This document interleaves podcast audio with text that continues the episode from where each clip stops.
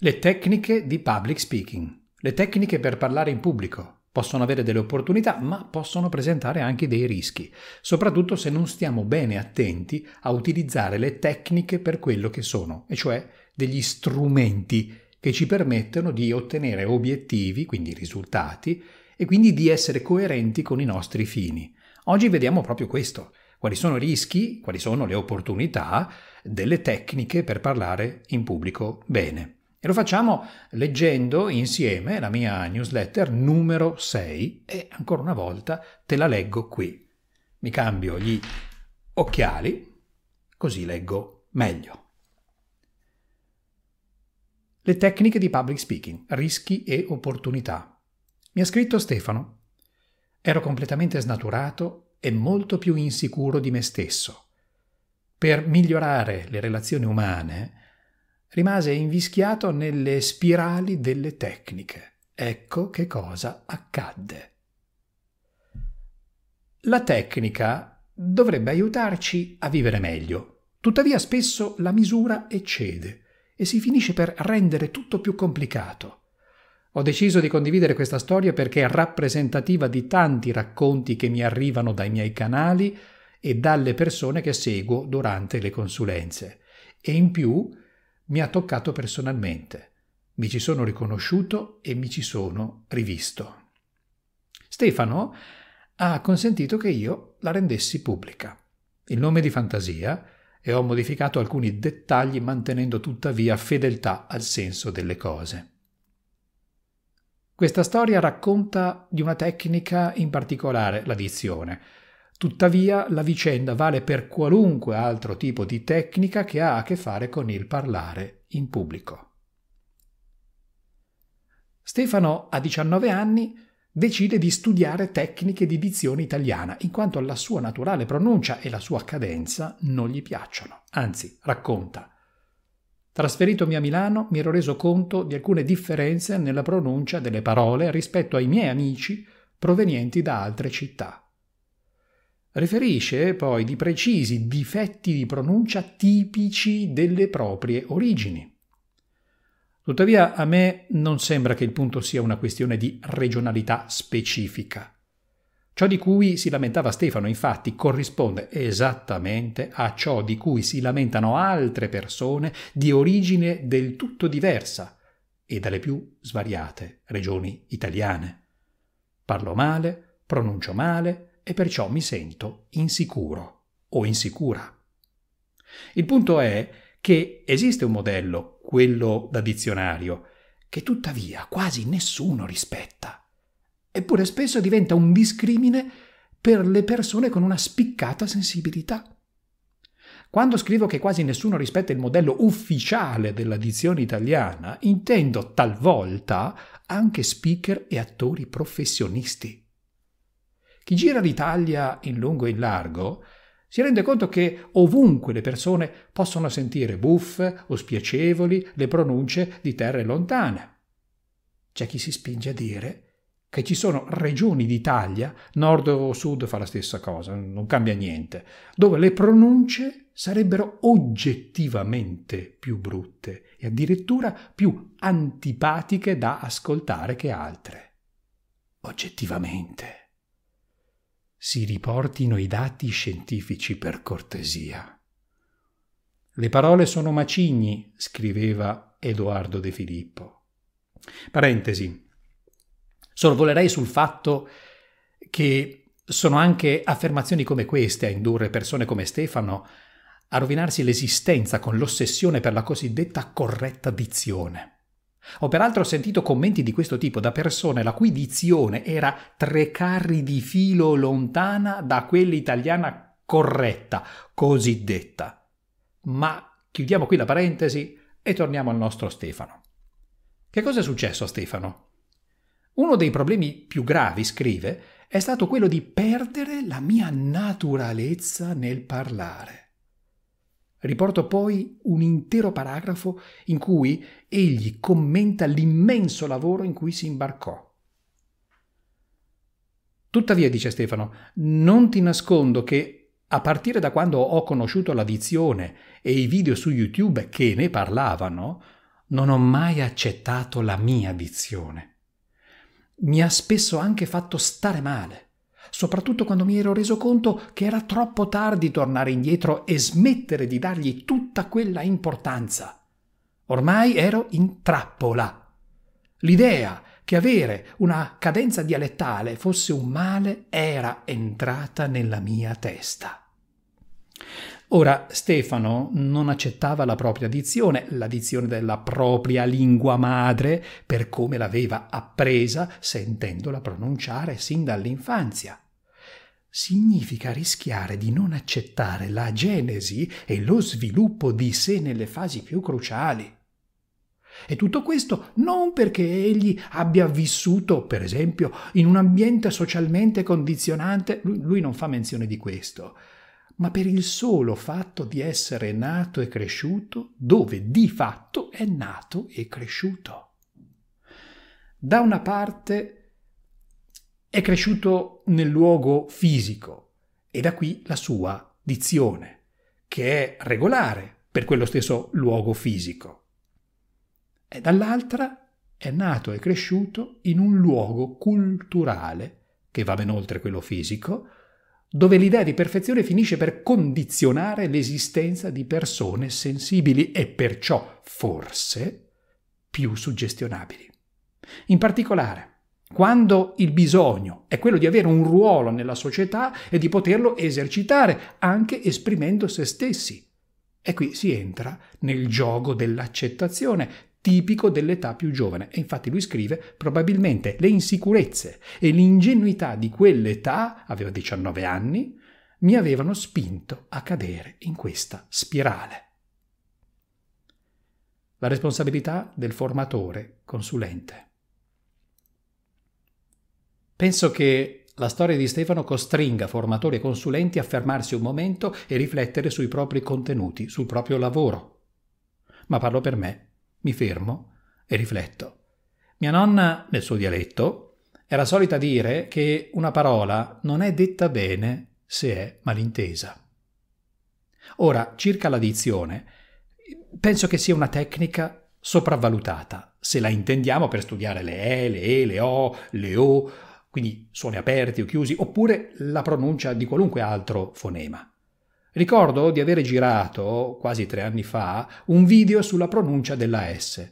Nelle intenzioni non volevo che si classificassero le persone fra chi ben pronuncia e chi invece dovrebbe imparare a farlo. Lo scopo era tutt'altro, e cioè di cominciare a prendere coscienza di come produciamo i suoni sibilanti. Sarà stato chiaro a sufficienza? In altri termini, in altri video anzi, ho parlato di dizione neutra. Ma con questo io non intendo la dizione italiana perfetta, altrimenti avrei parlato di dizione italiana perfetta. Per dizione neutra intendo un lavoro sulle cadenze espressive smaccate, anche moderandole o smussandole ma, lo ribadisco anche qui come nel video, c'è della bellezza anche nelle pronunce e nelle cadenze regionali. La bellezza del parlare naturale. Sarò stato chiaro a sufficienza. Io non ho una pronuncia italiana perfetta, ma forse l'avevo da ragazzo quando facevo tanto teatro di parola. Ma è probabile. Ad ogni modo ora non più. E col passare del tempo la mia dizione si carica sempre più dei regionalismi delle persone che incontro e che frequento più spesso. La lingua è viva. La lingua è viva anche nelle sue sonorità, perché è parlata non dai dizionari, ma da persone vive. E questo vale per ogni tecnica, compresa per esempio la tecnica per costruire un discorso Va bene studiare gli schemi. Anche io ne propongo, ma ho un preciso pensiero al riguardo. Lo schema non deve essere un punto di arrivo, ma semplicemente uno strumento didattico. In altri termini, gli schemi devono poterci aiutare a imparare di più.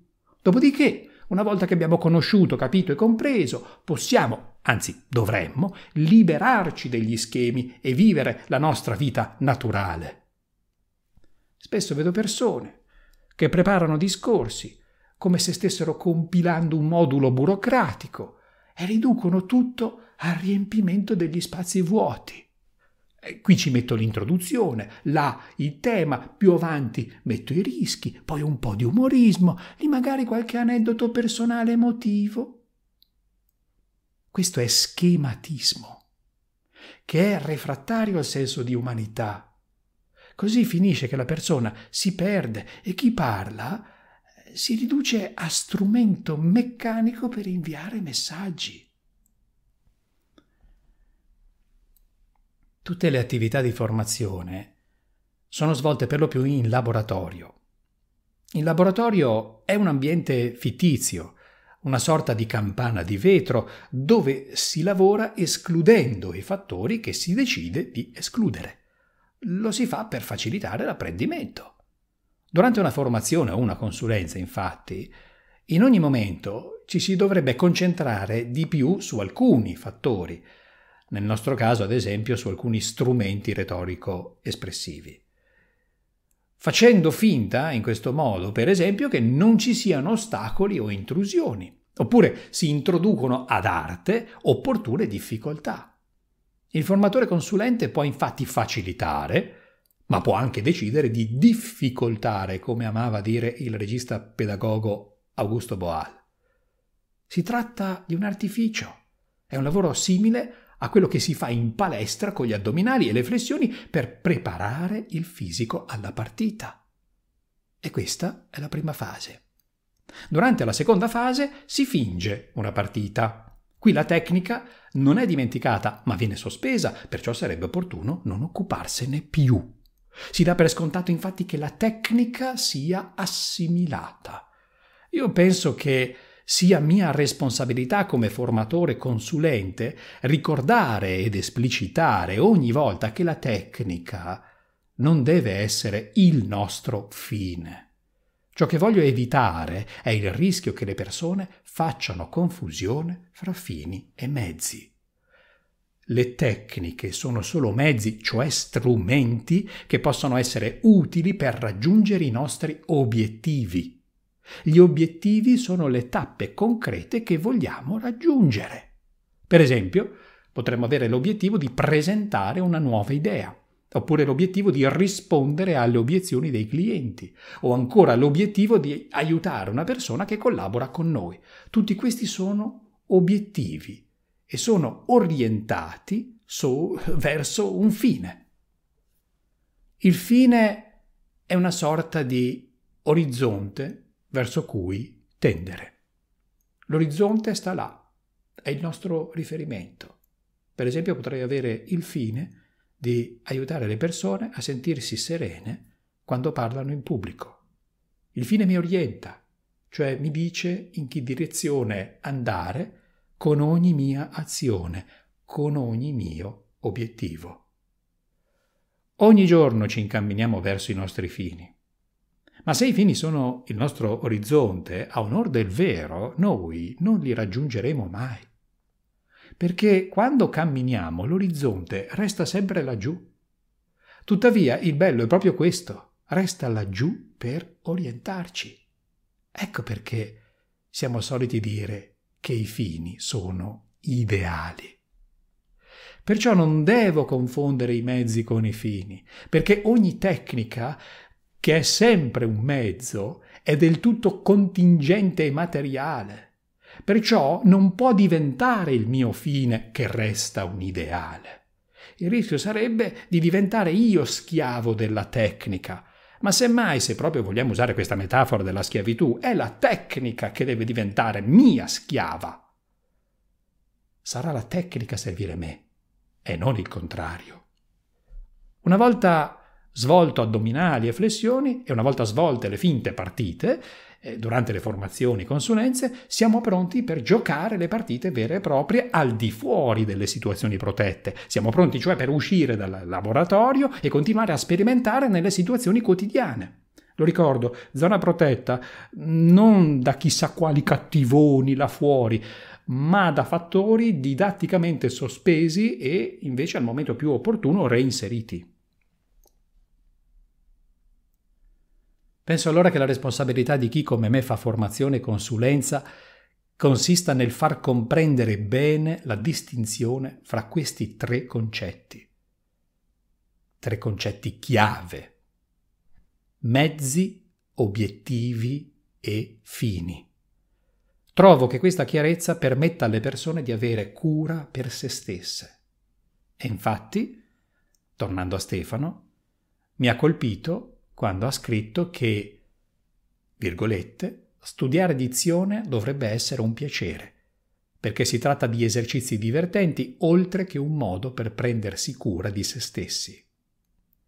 E Stefano dice questo nonostante tutto, nonostante le sue sofferenze, e questo gli ha permesso la sua personale evoluzione e quindi di concludere oggi, cito ancora, sono molto più leggero e meno ossessivo, meno ossessionato dalla dizione. Diciamo che sono arrivato ad un punto in cui non sopravvaluto più la dizione. Stefano ha finalmente capito che la tecnica è un mero mezzo, uno strumento, e come tale va valutata e usata. Un'ultima considerazione sulla questione dei programmi. A scuola c'era l'ossessione del programma. Da bambino il programma io me lo immaginavo come un signore col cappotto lungo, scuro, la tuba, un barbone e un cipiglio ottocenteschi. E le vite di noi scolari erano griglie a incastro e a tempo. Entro Natale dobbiamo, prima delle vacanze di Pasqua bisogna. Devo presentarvi all'esame avendo fatto vite intarsiate di pezzi di programma. Ma ha senso? Avrebbe senso se le persone reagissero agli stimoli tutte allo stesso modo. Ma alcuni di noi rimanevano indietro, altri si annoiavano. È invece vitale concepire le differenze facendo buon uso dei tempi personali di evoluzione. Chi ha bisogno di rallentare ha il diritto, oltre che il dovere, di farlo.